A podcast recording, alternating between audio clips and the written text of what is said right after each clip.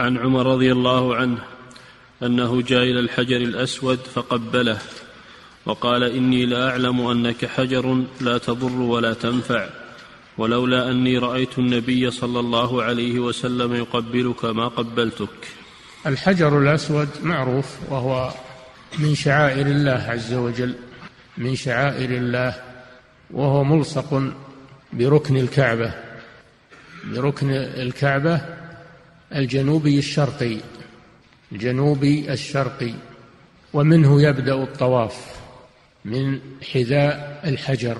يبدأ الطواف. يبتدي الشوط وينتهي الشوط به. فالطواف يبدأ به في الأشواط وفي النهاية وينتهي به. هذا هو الحجر الأسود. وتقبيله واستلامه سنة. في بداية الطواف وفي جميع الأشواط في جميع الأشواط تقبيله واستلامه باليد يعني استلام المسح يعني يمسحه بيده ويقبله هذا سنة في كل شوط. إذا تيسر له ذلك فإن لم يتيسر تقبيله فيكتفي بالاستلام بأن يمسحه بيده يمد يده ويمسح الحجر ويقبل يده يقبل يده.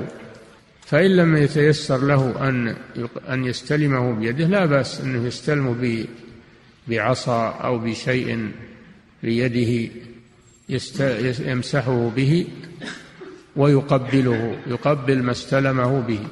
فإذا لم يتيسر هذا ولا ذاك فإنه يشير إليه إذا حاذاه يشير إليه ويكبر ولا يقبل ما أشار به إليه. هذا هو ما يشرع في الحجر الحجر الأسود وهو من شعائر الله عز وجل. وعمر رضي الله عنه خشي أن بعض الجهال يعتقدون أن الحجر له خاصية من ناحية من ناحية التبرك أو دفع الشر أو جلب الخير. خشية لأن الناس حدث عهد بالجاهلية يعظمون الأحجار فأراد أن يزيل هذا التوهم رضي الله عنه أن المسألة ليست مسألة تبرك بالحجر أو أن الحجر ينفع أو يضر وإنما المشروع الاقتداء بالرسول صلى الله عليه وسلم. فنحن نقبله لا من أجل التبرك أو أنه ينفع أو يضر وإنما نقبله اقتداء بالنبي صلى الله عليه وسلم لأننا أمرنا بالاقتداء به. قال تعالى لقد كان لكم في رسول الله أسوة حسنة لمن كان يرجو الله واليوم الآخر. فنحن نقبله ونستلمه اقتداء بالنبي صلى الله عليه وسلم. وعبادة لله عز وجل. ليس عبادة للحجر. الله أمرنا بذلك على لسان نبيه. كما أمرنا أن نطوف بالبيت. كما أمرنا أن نقف بعرفة. وأمرنا أن نبيت بالمزدلفة. وأمرنا أن نبيت في منى ونرمي الجمار. كل هذا عبادة لله عز وجل. أو من أجل تبرك بهذه الأماكن أو أنها تنفع أو تضر وإنما هي أمكنة للعبادة. مشاعر أمكنة للعبادة. نعبد الله فيها لأن الله أمرنا بذلك. المسألة مسألة عبادة لله واقتداء بالنبي صلى الله عليه وسلم. وقد قال صلى الله عليه وسلم خذوا عني مناسككم. أي اقتدوا بي في ما أفعل من المناسك. افعلوا مثل فعلي. فهذا الذي أراده عمر رضي الله عنه إزالة ما كانت تعتقده الجاهلية من التبرك بالأحجار. تبرك بالأحجار. ومثله الكعبة المشرفة. نحن لا نعبد الكعبة أو نريد منها النفع أو الضر. وإنما لأنها مكان عبادة مسجد. مسجد لله عز وجل. نعبد الله حولها. نستقبلها ونطوف بها. ونصلي عندها تعبدا لله عز وجل. فالمعبود هو الله جل وعلا. وإنما الكعبة مكان للعبادة. بيت الله عز وجل. حيث أمرنا الله بذلك. ليطوفوا بالبيت العتيق. وليطوفوا بالبيت العتيق أن طهر بيت للطائفين والعاكفين والركع السجود وطهر بيتي للطائفين والقائمين والركع السجود. لماذا بدأ بالطائفين؟ قبل الصلاة لأن الطواف من خواص البيت. وأما الصلاة يصلي الإنسان في أي مكان من الأرض. ولله المشرق والمغرب فأينما تولوا فثم وجه الله. ومن حيث خرجت فول وجهك شطر المسجد الحرام وحيث ما كنتم فولوا وجوهكم شطره. فالصلاة والاعتكاف يشرعان في أي مكان من من الأرض. أما الطواف فلا يجوز إلا بالبيت العتيق. لا يجوز الطواف بالقبور والأضرحة والأشجار والأحجار هذا من أفعال الجاهلية. وكذلك في قول عمر رضي الله عنه إشارة إلى أنه لا تقبل الأحجار إلا ما قبله النبي صلى الله عليه وسلم وإلا أي حجر في الأرض لا يقبل. فلا تقبل الأحجار ولا الأضرحة ولا القبور ولا الشبابيك التي على القبور أو الحجرة النبوية أو غير ذلك.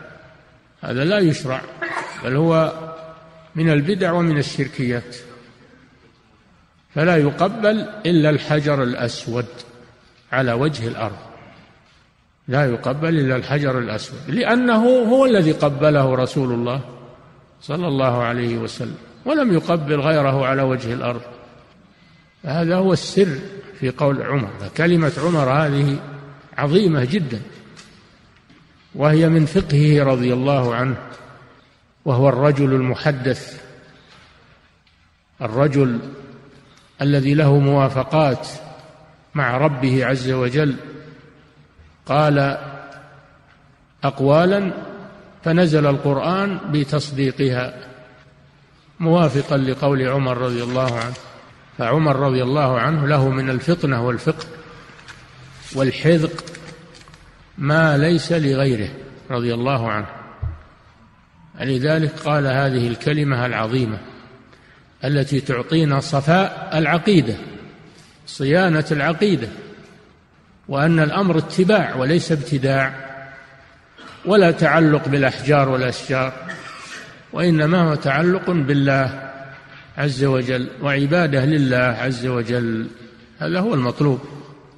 إني لأعلم أنك حجر. شوف حجر لا تنفع ولا تضر. هذا يرد على الجاهلية ومن شابهها من عباد الأضرحة.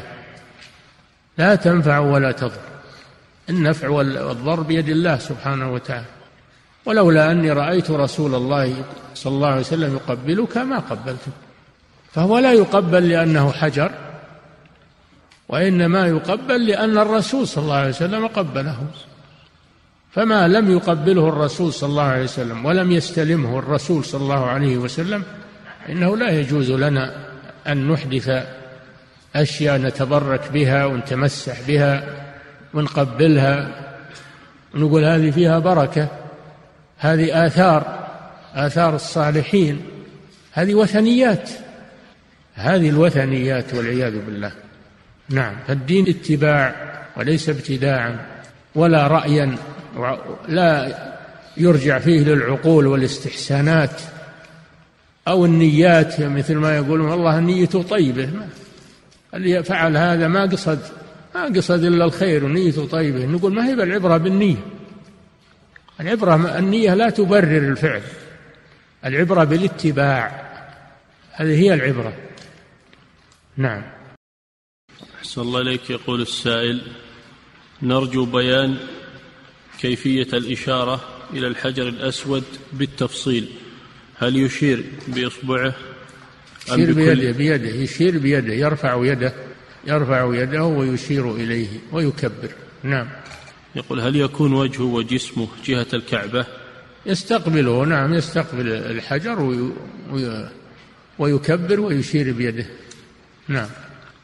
يقول السائل ذكرتم أن تقبيل غير الحجر الأسود من البدع والشركيات.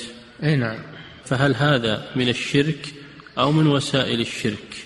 هذا من الشرك. إذا قبله يرجو بركته ما هم قبله مجانا ما هم قبله إلا يرجو أنه ينفع أو يضر يكون هذا شرك. نعم. أحسن الله إليك. يقول السائل هل يستلم الحجر الأسود؟ في نعم. يقول نعم. هل يستلم الحجر الأسود في نهاية الشوط الأخير من الطواف؟ وكذا بعد صلاة ركعتي الطواف. نعم هكذا فعل النبي صلى الله عليه وسلم أنه استلمه في بداية الطواف وفي نهايته وبعد ما صلى خلف مقام إبراهيم قبل أن يذهب للسعي رجع واستلم الحجر. لكن هذا يشق على الناس اليوم هذا يشق على الناس اليوم. فيكفي الحمد لله أنه أنه يستلمه أو يشير إليه في الطواف فقط. وأما إذا صلى الركعتين وأراد السعي يروح يسعى بلا أنه يرجع مع الزحمات ومع ال... نعم.